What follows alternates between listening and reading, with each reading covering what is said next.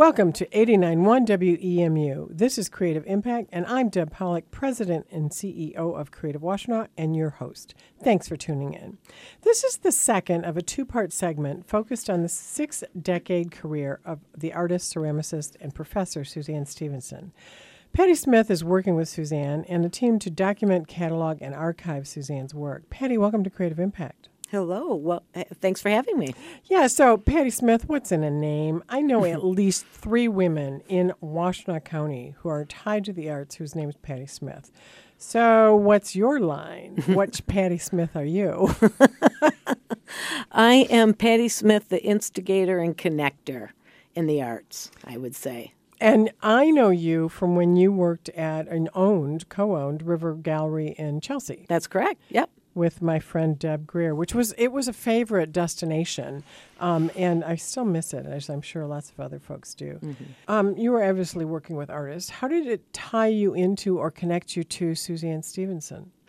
Well, it started actually when we began River Gallery in 2000. We were lucky enough to have um, the work of Jerry Kamrowski come into our hands. And that was our first exhibit that launched River Gallery and really set the tone for the quality of work that came after that.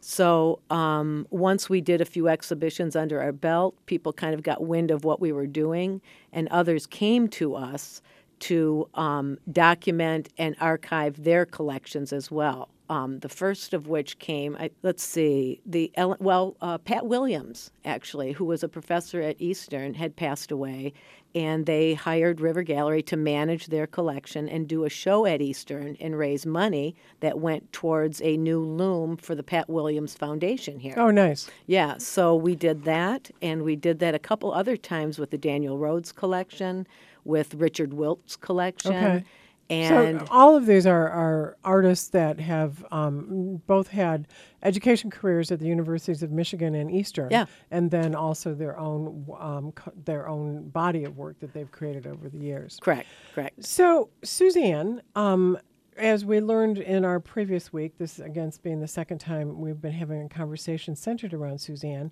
Um, she is a ceramicist, and what attracted you to her work? I've known Susanne's work for a long time, and we didn't have the opportunity to represent her at River Gallery because she had a, a different um, agent at the time. But it's her, it's it's what everybody falls in love with with her work. It's her color, it's her shapes, it's the spontaneity, it's the rawness, it's the freshness of it that a lot of others are drawn to. Um, and um, she's just a lovely person. She's a character. She has a rich history. She's a pioneer in the world of ceramics. It's an honor to be working with her on this team.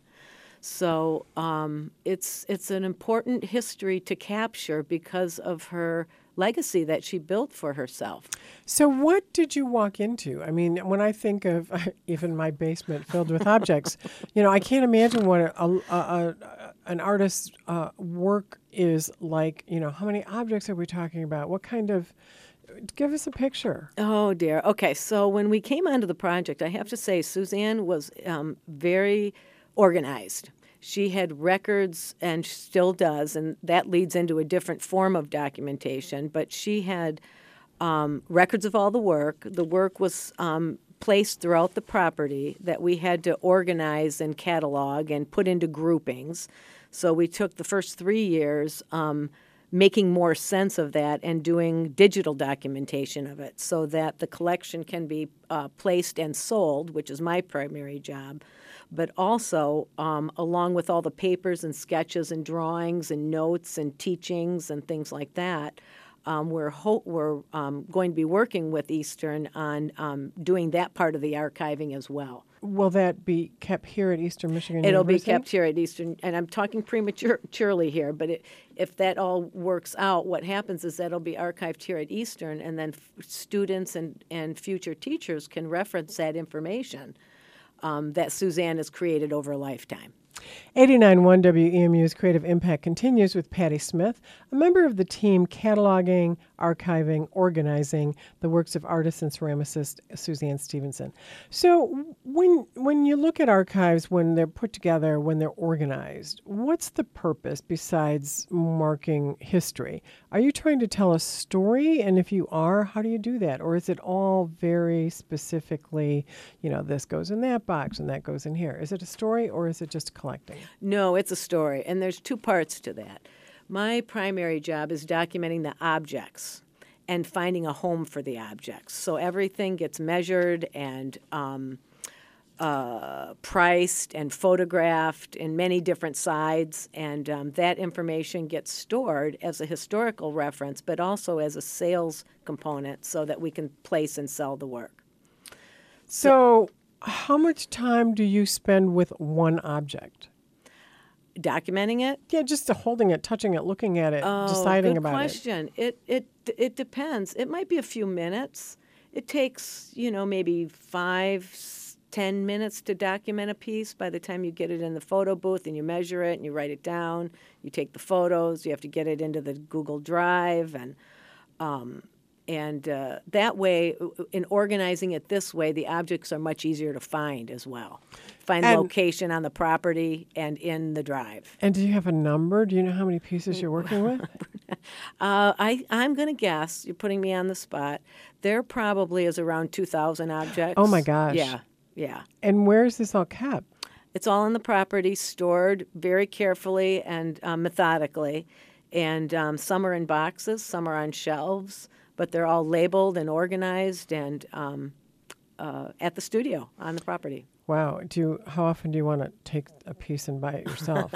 I've taken many pieces and bought many pieces. My house is filled with Susanne's work. so. Susanne's husband is also uh, an artist. Are you touching? Hi, are you working with his work at all, or is that We will. We will. will. be working with John's work. John passed um, in 215, and his body of work is as significant as Susanne's, but um, we're taking one person at a time. right right now. I can't only imagine. You mentioned um, Susanne's teaching methods and um, how that is also part of this. What made her so special?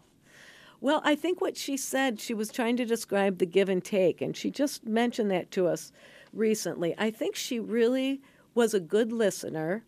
She she uh, encouraged people to be themselves and bring themselves into the work, versus trying to fit a model. Right? She was so encouraging, and we've had so many students come back who are so excited about what Susanne has taught them. And primarily, some students have come back recently that were so excited and said, Susanne, we did it. We did it. We're a full time working artist. You helped us in, in that process. That's got to be the best reward. Mm-hmm. Um, so I understand, and I've seen um, postings that you're actually doing some sales from some of these works. How's that been received, and um, is it going well? It's going fabulous. We just switched over to opening the studio to the public. It was by appointment only for, for a while while we were documenting, but now the studio is open to the public on Thursdays, Fridays, and Saturdays.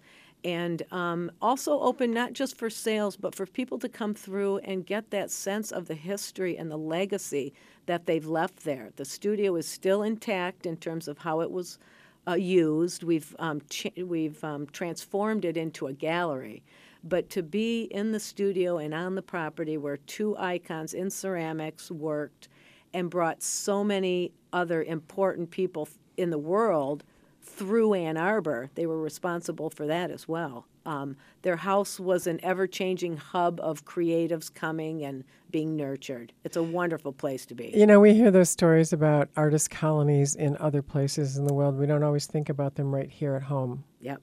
And, Yep. and it's true Yep. that it happens here too. So, um, quickly, what? Uh, how far are you into the project, and when do you expect it to be completed, or will it ever be completed? It will eventually, but when we started the project, COVID hit. So we had a lot of um, setbacks there. But we're probably halfway into the project. There's probably two or three more years oh my gosh! of documenting, uh, ma- maybe less than that, maybe two. And then the process of placing the work will take as long as it takes. Piece by piece, Yep. putting it Yep. together. Yep. Keep us posted on your progress and any events celebrating Susanne and her work. And, you know, thanks for joining us on the show and bringing this to our attention. Oh, thanks. We're so excited. That's Patti Smith, a member of the team cataloging and archiving the works of artist and ceramicist Susanne Stephenson. Find out more about Patti at WEMU.org. If you missed our segment on Susanne Stephenson, find it on the Creative Impact Archive page on the website. You've been listening to Creative Impact. I'm Deb Polich, President and CEO of Creative Washtenaw, and your host. Matt Hobson is our producer. Please join us every Tuesday to meet the people who make Washtenaw creative. This is 89.1 WEMU FM, Ypsilanti Public Radio from Eastern Michigan University.